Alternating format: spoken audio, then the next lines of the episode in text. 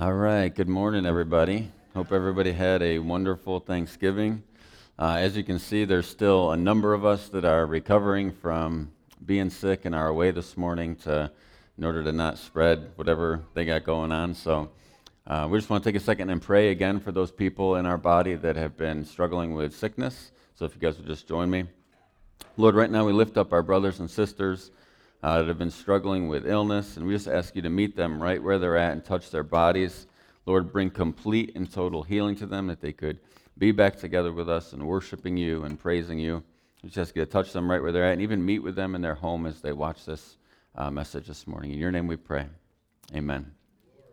Uh, two quick announcements. First of all, we want to let you know that we have decided to um, cancel the Christmas party uh, that was planned for upcoming week. Um, we decided to cancel it for this year because of there being so much sickness in Wyoming County in the area. And we'll look for a time in the future where we can party together, maybe a Christmas in July or something, some such thing. Who knows?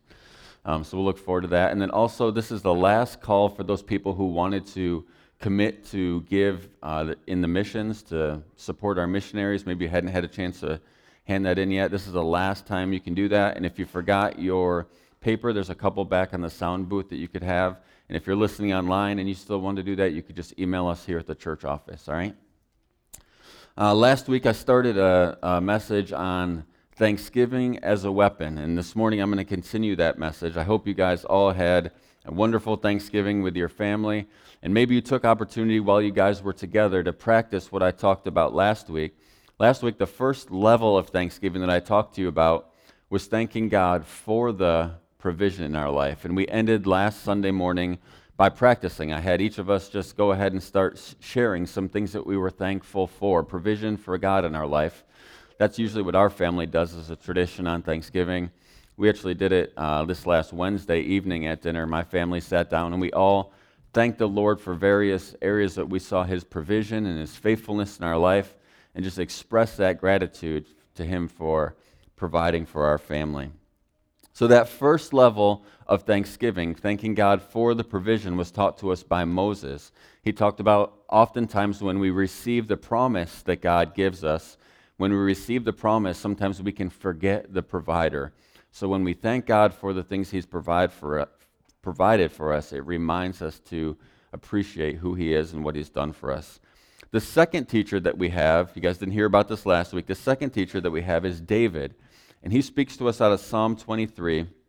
Many of you will be familiar with this scripture. I'm going to read it to you right now. It says, The Lord is my shepherd, I shall not want. He makes me to lie down in green pastures. He leads me beside still waters. He restores my soul. He leads me in the paths of righteousness for his name's sake. Yea, though I walk through the valley of the shadow of death, I will fear no evil, for you are with me. Your rod and your staff, they comfort me. You prepare mm. a table for me in the presence of my enemies. You anoint my head with oil, my cup runs over. Surely goodness and mercy shall follow me all the days of my life, and I will dwell in the house of the Lord forever. David wrote this portion of Scripture from what he calls the valley of the shadow of death. Valley of the Shadow of Death doesn't exactly sound like a good place. If you're looking to start a resort in Wyoming County, I would not recommend the Valley of the Shadow of Death for the name of your resort. I don't think it's going to work out too well. It's not too fun of a place. For David, the Valley of the Shadow of Death is when you're in the thick of life's pains, in the thick of life's trials, going through the hard things in life that we all go through. One of our least favorite promises in the Word of God is in this world you will have trouble. It's a promise that we will have trouble in this world. It's going to happen. It's going to happen to all of us. There's no way around it. It's just part of our human experience. And here David is in the valley of the shadow of death. On the first level of thanksgiving, we learn to thank God for the things that we can see, the things that He's provided for us, the things that are right in front of us, and we can say, Lord, I thank you for this food that you provided for me. In this second level of thanksgiving, we learn to thank God in the times in life that we can't see. Uh, on this first level of thanksgiving, thanking God for his provision in our life, it's not too hard of a thing to do. It's kind of like just having good manners. It's like what we expect our kids to do is to thank us when we put food on the table. But this second level of thanking God, learning to thank Him in the valley, is a whole nother deal. It's a lot more difficult. It's not too hard to thank God when you've had this forever home that you've been waiting for, and finally this home comes on the market, and you put in an offer, and it gets accepted, and you take a, a, picture with your family in the front yard, and you're holding up the realtor's sign, and it says sold at the top. It's not too hard to thank God on that day. It's kind of easy to thank God. You're full of gratitude on that day. But maybe you're a nurse, and maybe, uh, maybe you just lost your job because you didn't feel comfortable getting the vaccine for whatever reason and you're one mortgage payment behind. And you know you're about to be another mortgage payment behind.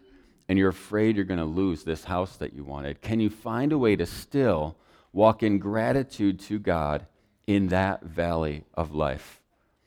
It's not too hard to thank God on the night that you get engaged. You're super excited, like you've been waiting for this dream to come true. You've been wanting to get married for so long. You're planning your wedding, you're planning your honeymoon, you're planning your life together. It's not too hard to thank God and be grateful to God on that day. But what about when you went to college and you thought for sure you were going to leave college with a boyfriend or girlfriend and you were hoping to get engaged and you graduated from college and it wasn't happening and then eventually 30 rolled around and it's not happening and you're staring down the barrel at 40 going, God, like, is this dream that you gave me that you put in my heart, is it ever going to happen? You don't understand why it's not happening. In that valley, can you find a way to still walk in gratitude to God. It's not that hard to thank God when you roll out the parking lot at the car dealership and you finally got your new truck. Maybe you've been driving an old whoop Toyota with 248,000 miles on it. It's got a cassette player. You can use it to listen to old prophetic words, but that's about all it's good for.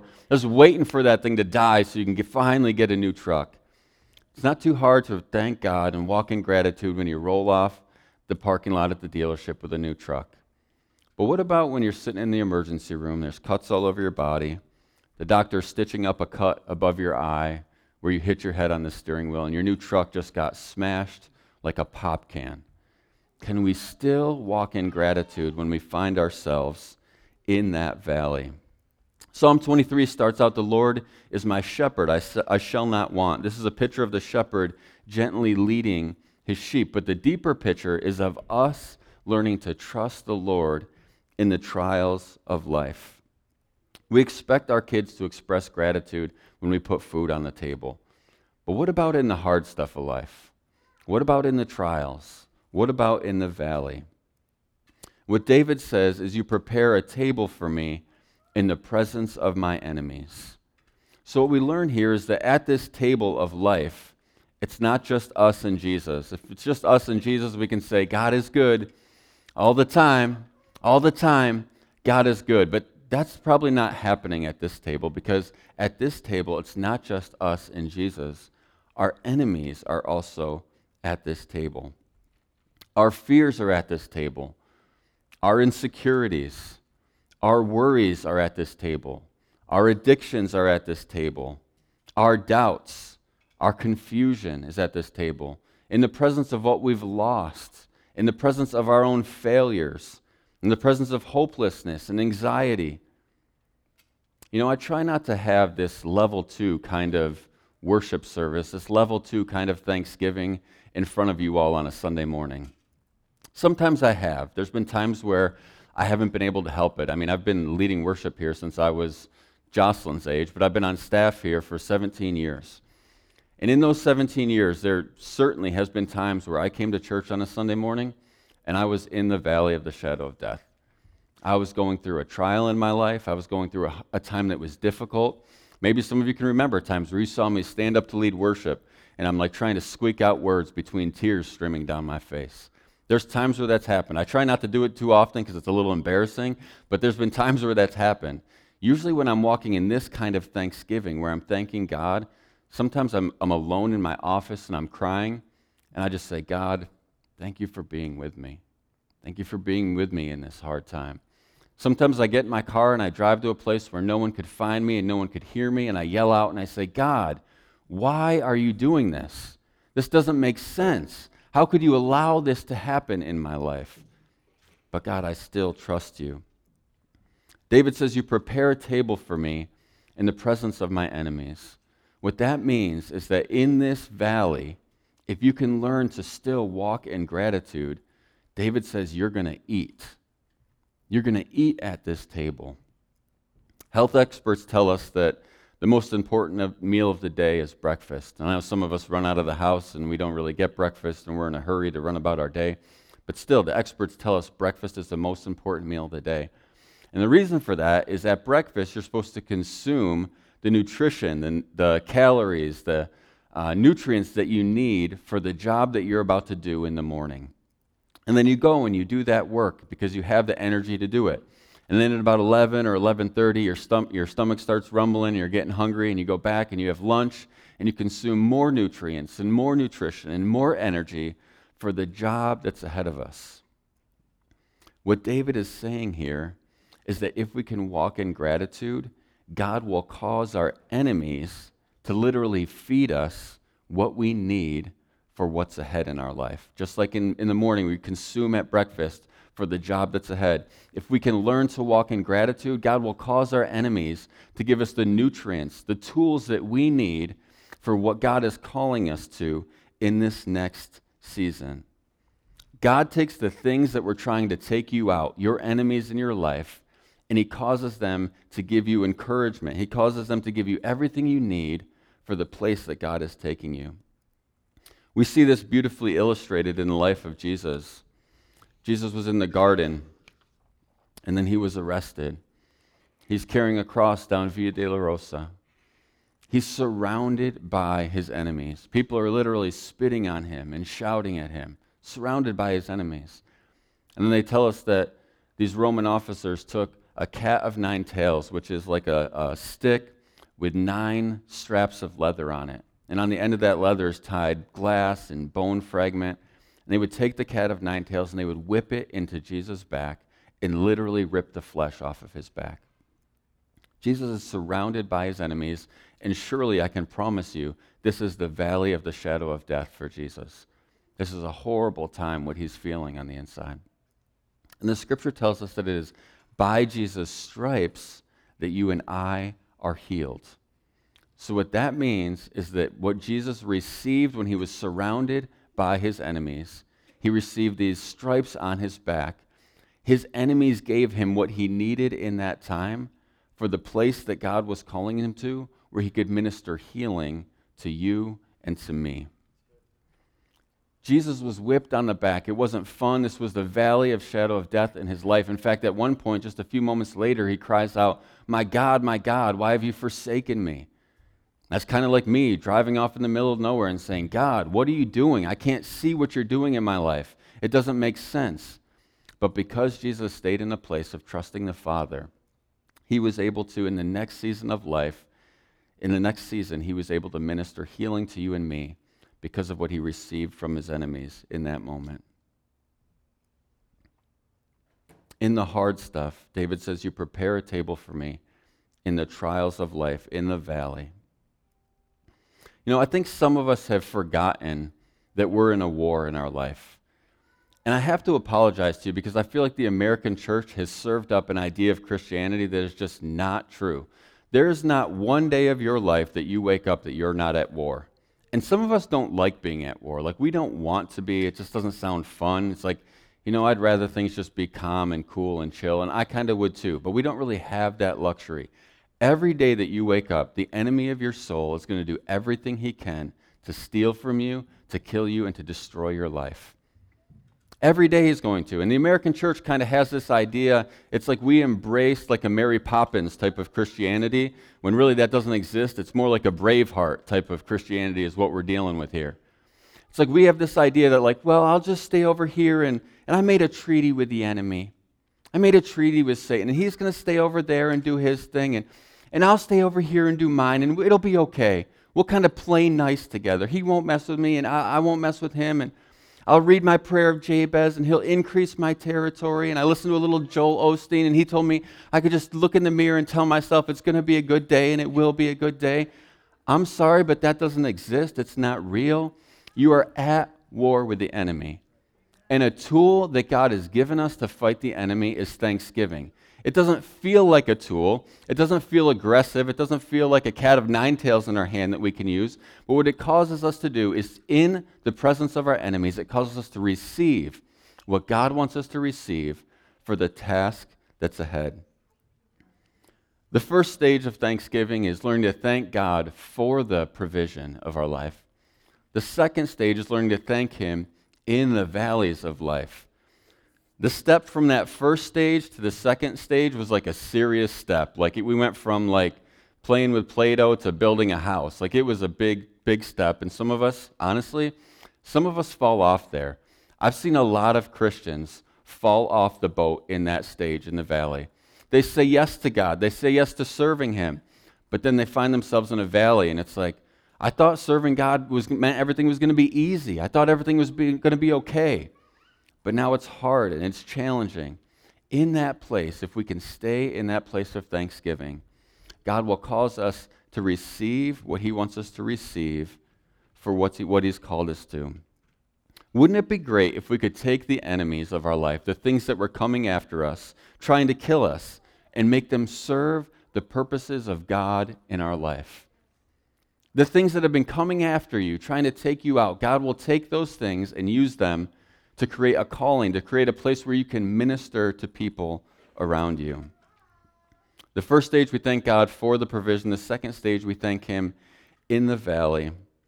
Moses teaches us about the first stage, David teaches us about the second. And now we go on to the third level, which is Paul who teaches us about this. Here we have Paul who's in prison. He's been arrested for preaching the gospel, he's been thrown in prison. Historians tell us that Paul probably wasn't eating much food. If you were in prison in those days, the only way you got food was if people who loved you brought you food. There was no, in, uh, no, uh, no people watching over the jail to feed you, just your loved ones could bring you food. But people were afraid to bring Paul food because they were afraid that they would be either killed or they would be thrown in prison themselves. So historians tell us that Paul was actually probably starving to death when he was in this prison. It's from this prison that he writes this letter to the church at Philippi. This is Philippians 3:17. He says, "The former preach Christ out of selfish ambition, not sincerely, supposing that they can stir up trouble for me while I am in chains." Let's just start stop there for a second. Here Paul is, he's in prison, he's chained up, and he's starving to death. I don't know about you, but that feels like enough trouble in my life. If I'm starving to death and I'm in chains, literally chained to the floor, that seems like enough stuff to deal with. But then Paul tells us he's got these jokers trying to stir up more trouble in his life. How many of you have ever been in that place where you feel like, I've got enough stuff I'm dealing with in my life? I got enough demons I'm trying to fight? Like, the last thing I need is more people trying to stir up more trouble in my life, stir up more trouble for me, stir, stir up more drama for me. And here Paul is. He had enough to deal with, but he's got these people stirring up more trouble for us. And I got to tell you, one of the worst things that I see in the body of Christ is when we find ourselves in that place, like adding insult to injury, we tend to adopt a victim's mentality, a victim's mindset. It's like, woe is me. Like, why am I having to deal with this? I'm, I'm never going to get out of this. Nothing's ever going to get better. But Paul, Paul is not that kind of guy. Paul actually has a little bit of edge to him.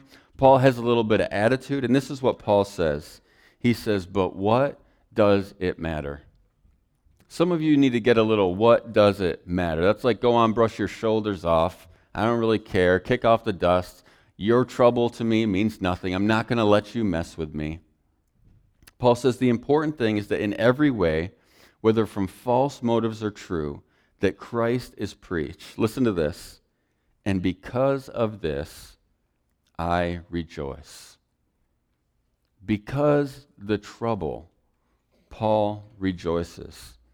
I don't know if you guys have seen those Snickers commercials where it's like they show these people like acting all kinds of crazy and it's like listen you're not yourself when you're when you haven't eaten. And they give them a snickers bar and they eat and they turn into a normal person. Like i'm starting to wonder is that what's going on with paul? I mean the guy is he's starving to death. Like is he delusional? Has he lost his mind? He rejoices over the trouble in his life. The third area is we thank God because of the trouble. Now, Paul is not some sadistic person that enjoys pain or something like that. What Paul is doing is he's thanking God because he knows what the pain is producing in his life. It's like in the book of James when he says, Count it all joy when you fall into various troubles because it produces patience and it produces all these other things. Paul is saying he knows that the pain he's experiencing in this trouble is going to produce something in his life. What trouble has been stirred up in your life lately? What trouble has come out of nowhere? What crisis? What we need to understand here, what Paul wants us to understand that's super important, is that when it comes to God, nothing is wasted in your life. No trial you walk through will be wasted. No pain you've experienced in your life will be wasted. God doesn't waste one ounce of it in your life.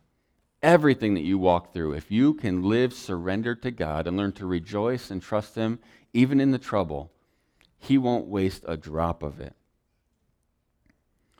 There's something that I tell myself often when I'm walking through hard times, when I find myself in a place where I feel like just trouble has been stirred up in my life. It's this phrase, I, I say it often to myself. I say, for my good and God's glory.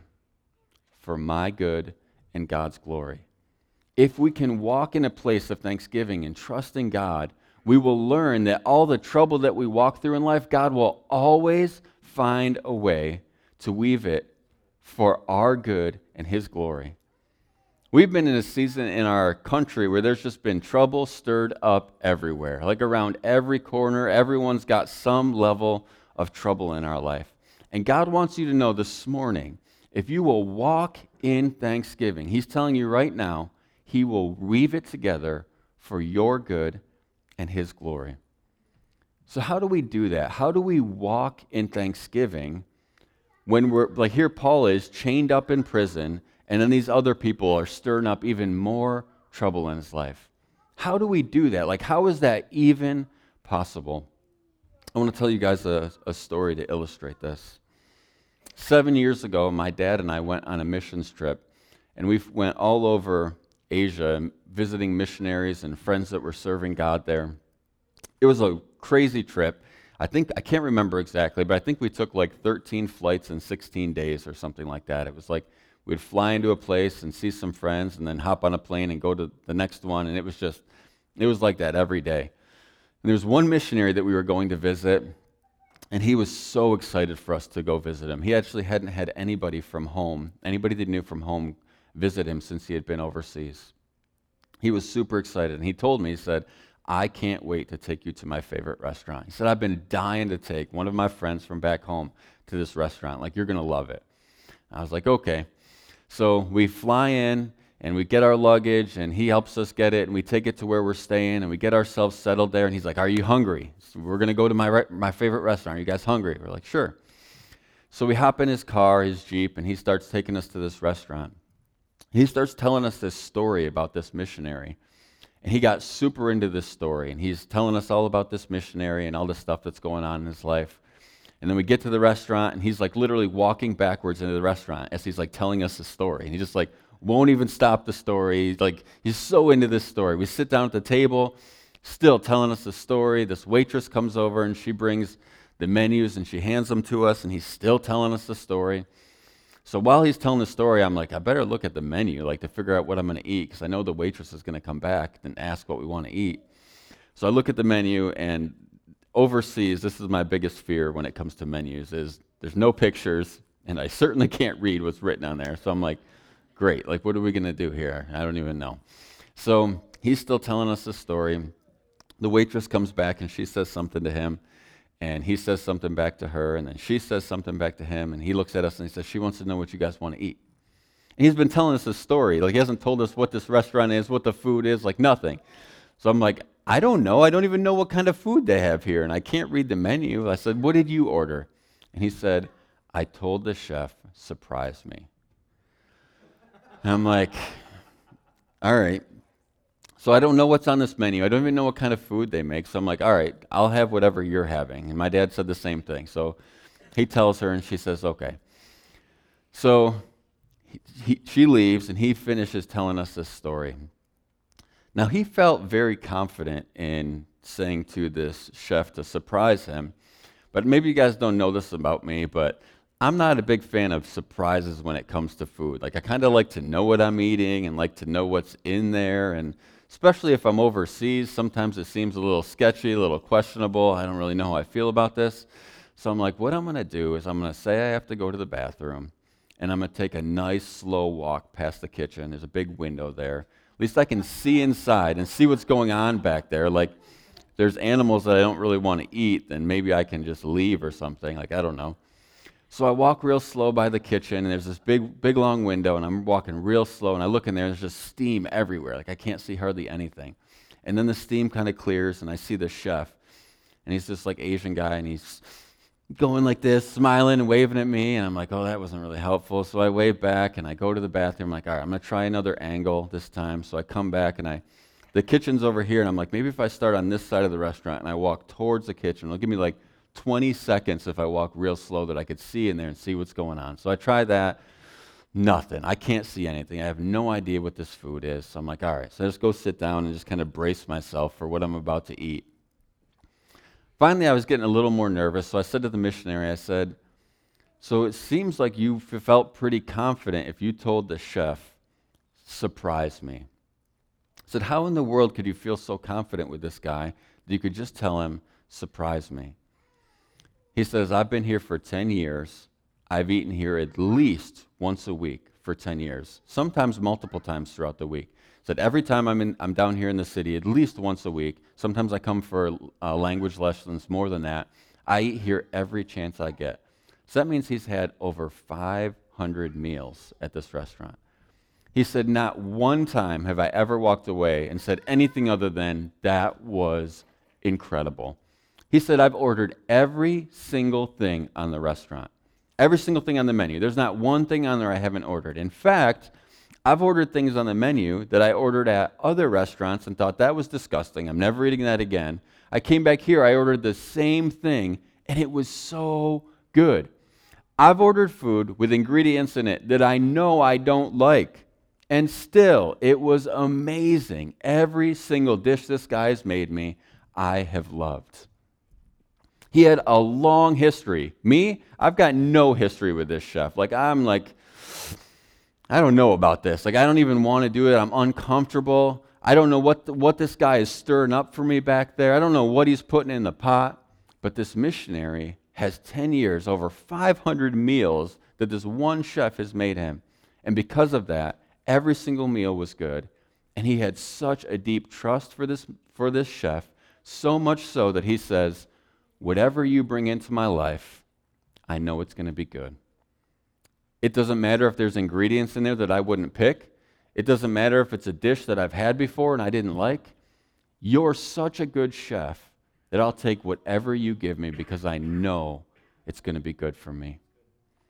The Apostle Paul finds himself in jail. He's chained up, and more trouble is getting stirred up in his life. But the Apostle Paul has such a history with the Lord that he knows, just like this missionary, he knows, God, whatever you bring into my life, I know I can trust you with it.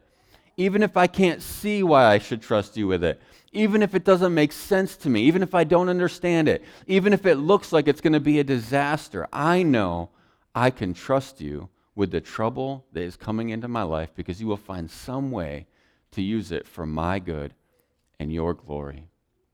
My good and your glory.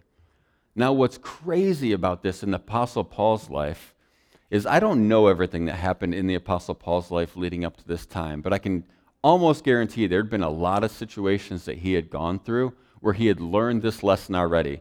Times where he was in a hard situation and going like, there's no way this thing is going to work out. And then God found, he saw some way that God used it for his good and for God's glory. Because that's the only way you learn that lesson.